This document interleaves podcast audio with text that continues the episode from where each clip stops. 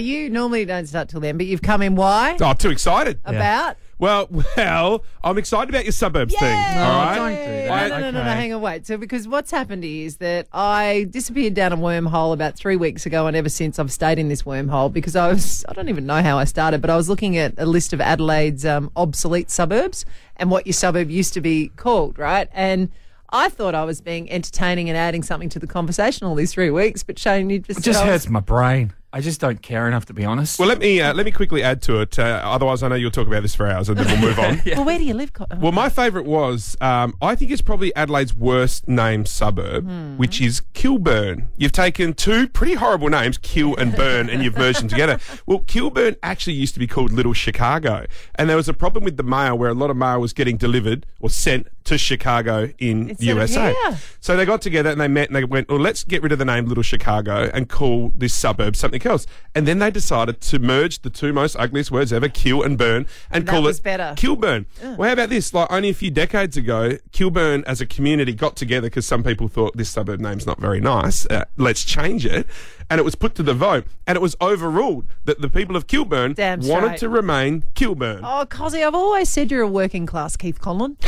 uh, Mazzy in the newsroom. Do you have any examples of this? So, so what's Um, something that you do that's boring that e- like, or that you think's exciting that everyone else thinks boring? Well, I'm I love books, and so I'm quite paranoid that books are going to just go away at some point because you know we're moving online with everything. But I actually go to op shops and look for old books, and I've got a girlfriend who does this with me, and we'll go up. You know, we'll drive, we'll drive miles away, like uh, to you know the Fluoro Peninsula, All to the go way and look to at one Port of the Adelaide op shops. You know, that used to be known as minories. Just saying. Yeah, keep There you going. go. um, and to find these really old books, and then we'll Google and see um, first edition books, and and, And yeah, so- and then we'll sell them online. Wow. Oh, Oh my god! How- how- you don't read them. How long have you been Oh, single no. for? Oh, oh, hello, happily married with two children. Yeah. Um, but did you know, like the first edition of a Harry Potter book, if you can find one, um, can fetch up to thousands of dollars. Okay, so tell me, in all of these t- like weeks and months that you've been driving all over Adelaide finding these special books,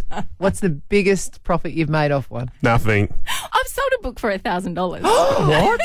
How much did you pay for it? um, at one of the little op shops, um, a couple of dollars. Wow. honestly. Oh. The most I would pay for a book would be, you know, twenty dollars because sometimes you can go to these op shops where they know the value of a book. Okay, and they'll be now I'm like, starting to okay. get bored. And Thank then you. they'll lock it up in a cabinet and be like, okay, just- yes, I need Has she grab got it. an off switch? Um, I know. So yeah, so like, Stop it's talking, really Maz. good, Can we like, just fade you you know, down, I mean, please, Les, sometimes you Maz? can Yeah, pick them I up for can't- ten I can't fade you cents. down. All right, let's go. Some of Let's go to those the parts. calls. To Kerry All right, in Punta Kerry this of morning. Kapunda. hey, Kerry, what's something you think's really exciting that everybody else thinks is boring?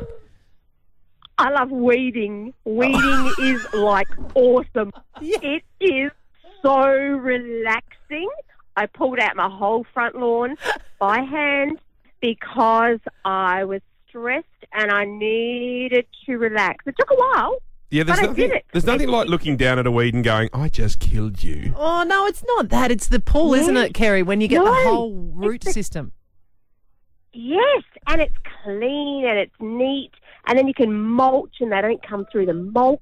It is amazing. I love weeding. Well, Kerry, I tell you what, I'm No with you. spraying in my house. I remember last year I ended up interrupting my picnic at Wellington Square just to go and pull a few weeds. Do you know? I reckon it's if you come from a country background. Like where- every time I'm on the phone and I'm anywhere where there might be weeds, with the front of my boot, I just walk around in circles and just kick the Kick weeds 'em out. off. There you go. Thank you, Kerry. Uh, Margie is at Wingfield. All right, Margie, what's something that you do that's really exciting, but everybody else will probably think is boring?